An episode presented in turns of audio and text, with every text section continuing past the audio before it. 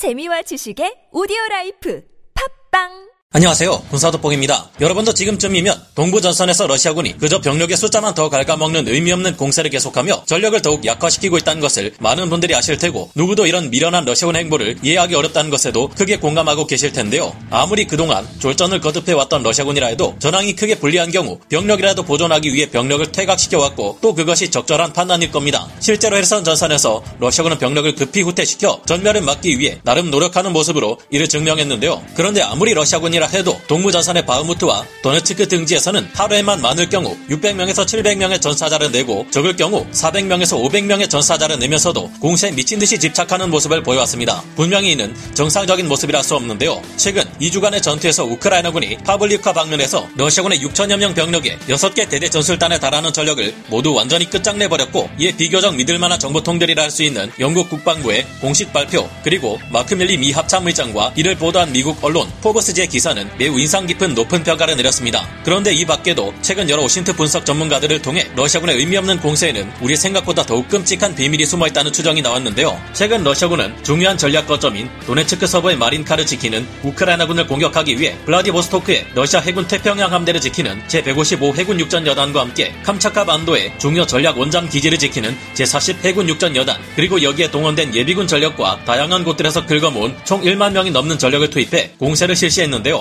하지만 라스푸티차조차 극복하고 효과적인 기동방어 전술을 펼치는 우크라이나 방어군에 의해 총 1만여 명의 병력이 모두 괴멸되다시피 했고 그 중에서도 두개 해병대 전력 즉 제155 해군 육전 여단과 제40 해군 육전 여단의 6천여 명 병력은 완전히 사라져버렸습니다. 미친 듯이 반복되는 러시아군의 동부전선 공세의 이유는 무엇이며 왜 그들은 이길 수 없는 싸움을 계속하며 병력을 소모시켜 온 것일까요? 전문가는 아니지만 해당 분야의 정보를 조사 정리했습니다. 본의 아니게 틀린 부분이 있을 수 있다는 점 양해해 주시면 감사하겠습니다. 현지 시각 11월 28일 여러 OSINT 정보통들에서 올라온 소식들과 하루 전날인 11월 27일 영국 국방부의 전황 브리핑을 통해 최근 러시아군의 두 개 해군 육전 여단이 완전히 사라져 버렸다는 것이 밝혀졌는데요. 우크라이나군은 현재 돈바스 전장의 가장 중요한 지점 두 개 중 하나인 도네츠크 지역에서 매우 가까운 북서쪽 도시 아우디이우카의 서쪽 방면에 자리 잡고 있으며 도네츠크 서쪽의 마린카에서도 자리 잡고 있습니다. 러시아군은 11월 중순쯤부터 도네츠크 서쪽 마린카에 우크라이나군을 후방에서 공격하고 해당 지역의 우크라이나군을 포위 섬멸하기 위해 우회 기동을 실시했습니다. 이때 러시아군의 공세 부대에는 러시아는 원래 블라디보스토크의 태평양 함대를 지키는 제155 해군 육전 여단 병력과 캄차카 반도 중요 전략 원잠 기지를 지키는 제40 해군 육전 여단 병력을 동원했습니다. 하지만 이들은 그동안 지속되어 온 전투로 인해 불과 130여 명밖에 남지 않은 상태였는데요. 그동안 도네츠크 지역과 바흐무트 등 동부 전선에서 발생한 러시아군 전사자 수는 많을 경우 하루에만 600명에서 700명에 달했으니 당연한 결과였습니다. 러시아군은 그래서 이들에게 동원 예비군 및 헤르손 전선은 물론 자포리자 전선에서 몰려온 부대를 충원시켜 각각 3천여 명의 세 개 대대 전술단 전력으로 재편 편했습니다. 러시아 제155, 제40 해군 육전 여단은 총 6천여 명의 병력, 6개 대대 전술단 전력으로 다시 덩치가 커진 대규모 병력으로 마린카 공략을 시도했는데요. 이들은 도네츠크 남쪽의 H20 고속도로상에 있는 올레니우카를 지나 서쪽으로 뻗어나가는 T0509 도로상에 위치한 파블리우카로 진격해 우크라이나군의 후방을 노렸습니다. 그런데 현재 지형 상황을 잘 알고 있는 우크라이나군은 라스푸티차가 기승을 부리고 있는 지금의 전장에서도 매우 놀라운 화력으로 이 러시아군의 공세를 물리쳤습니다. 해당 지역에서는 우크라이나 영토 방위 여단과 함께 제72 기계 러시아와 여단이 굳건히 버티고 있었는데요. 우크라이나군은 다른 곳들과 달리 지면의 상태가 단단해서 기갑 부대를 문제없이 기동시킬 수 있는 기동로를 기가 막히게 잘 활용해 기동 방어를 실시했습니다. 러시아군의 전력이 집중되는 지점에 우크라이나군의 제72 기계와 여단은 장갑차나 무장한 SUV 차량들을 동원해 기동 방어 전술을 실시하며 러시아군의 전력을 뒤흔들었는데요. 그 결과 약 2주간 이어진 전투에서 러시아군의 공세를 모두 물리치고 무려 6천여 명의 러시아 제155 해군 육전 여단과 제40 해군 육전 여단을 거의 완전히 전멸시켜버리는 기염을 토했습니다. 반면 보면 이 파블리우카 전투에서 우크라이나군의 피해는 거의 없었다고 하는데요. 이 같은 인상적인 전과에 마크 밀리 미 합참 의장은 우크라이나군의 기동방어를 상당히 높게 평가했고 포브스지의 보도에서는 우크라이나의 파블리우카는 러시아 해병들을 집어삼키는 가마솥이나 다름없다는 표현을 내놓았습니다. 러시아군의 제155 해군 육전 여단과 제40 해군 육전 여단은 이전에도 130명을 남긴 모두가 우크라이나군과의 전투에서 사라진 바 있고 이번에도 6천여 명이 사라졌는데 이 피해를 모두 합산하면 총 1만 명이 넘는 러시아 해군 육전 여단 병력들이 처절한 전투 결과 모두 사라졌습니다. 사라져버린 것인데요. 이로써 러시아군의 태평양 함대 지상군 전력은 큰 피해를 입었고 다시 재건되기 어려워진 상황입니다. 그런데 최근 여러 OSINT 분석 전문가들에게서 러시아군이 이처럼 의미 없이 병력을 소모시키는 이유는 더 이상 싸울 수 없다며 항명한 대규모의 러시아군 부대들을 최전선의 총알바지 및 대포밥으로 내몰아 모두 처형시키기 위함이라는 끔찍한 분석이 나왔습니다. 이전에 러시아군의 해군 육전 여단 병력들 중 상당수가 러시아 최고 지휘부인 크렘린을 향해 공개적으로 항명했던 적이 있습니다. 당시 이들의 항명은 완전히 무시되었고 항명했던 러시아군 병력들은 다시 전선에서 싸울 수밖에 없게 되었는데요. 만약 정말로 크렘린이 이들을 모두 전선에서 희생시키기 위해 무리하게 공세에 이용했다면 최근 러시아군의 공세가 경보병 전력 위주의 계란으로 바위치기나 다름없었다는 것에 대한 설명이 되는 듯한데요. 그러나 개인적으로는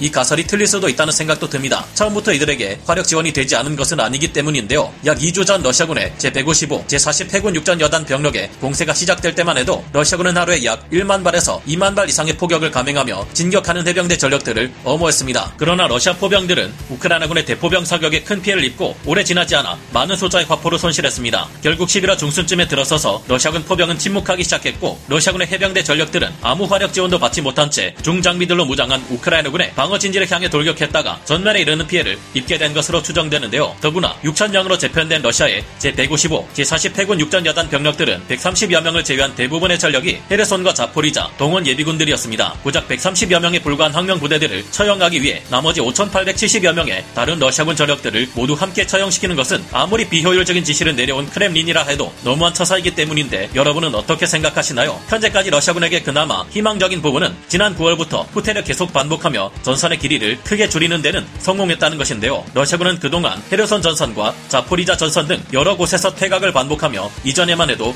무려 1300km나 되었던 전선의 길이를 880km 이하까지 줄여왔습니다. 전선의 길이가 줄어들수록 러시아군 또한 병력이 분산되는 정도를 줄일 수 있으므로 우크라이나군의 공세를 막아내기 유리할 텐데요. 그러나 이미 헤르손 전선과 자포리자 전선에서 동원된 많은 병력이 이번 2주간의 파블리우카 전투에서 크게 손실되었고 현재는 자포리자 전선 및 돈바스 전선 전체가 위태위태한 것이 현실입니다. 문제는 총 880km 이하의 전선을 지키는 데만 해도 최소 15만 명 이상의 병력이 필요한데 현재 러시아군의 보급 능력으로는 도저히 이를 감당할 수 없다는 것입니다. 우크라이나 전장에서 러시아군의 보급은 최대 12만 명 이상의 병력에게 이루어질 수 없으며 국경으로부터 144.8km까지 가 한계인 것으로 지정되어 있었다고 하는데요. 즉 러시아가 아무리 많은 동원령을 통해 100만 명 가까운 예비대 병력을 보낸다 해도 보급이 이를 따라주지 못하기에 의미가 없다는 뜻이 됩니다. 이를 입증하듯 러시아는 30만 명을 동원했다는 예비군 병력 중 약 8만 명에서 9만 명만을 전선에 투입했다는 것인데요. 이후 알려진 조사 결과에 따르면 러시아의 동원 예비군 숫자는 실제로는 30만 명을 채우지 못했다는 정황 또한 드러났습니다. 우크라이나 측 기상 예보에 따르면 아직까지는 생각보다 늦게까지 라스푸티차 현상이 지속되고 있지만 곧 12월 초가 되면서 땅이 단단하게 얼어붙기 시작할 것이라고 합니다. 최근 우크라이나군의 서방대 포병 장비들이 정비를 받아야 하는 문제를 겪고 있지만 최근 우리 한국에서 지원한 155mm 포탄이 미국에 도착했고 미국은 노후된 자신들의 포탄을 우크라이나에 지원하기 시작했는데요. 겨울 시기에 맞춰 우크라이나군이 재빠르게 전력을 재정비하고 이 시기를 틈타 모든 러시아군을 영토에서 몰아낼 수 있게 되기를 기원해 봅니다. 오늘 군사 돋보기 역사 마치고요. 다음 시간에 다시 돌아오겠습니다. 감사합니다. 영상을 재밌게 보셨다면 구독, 좋아요,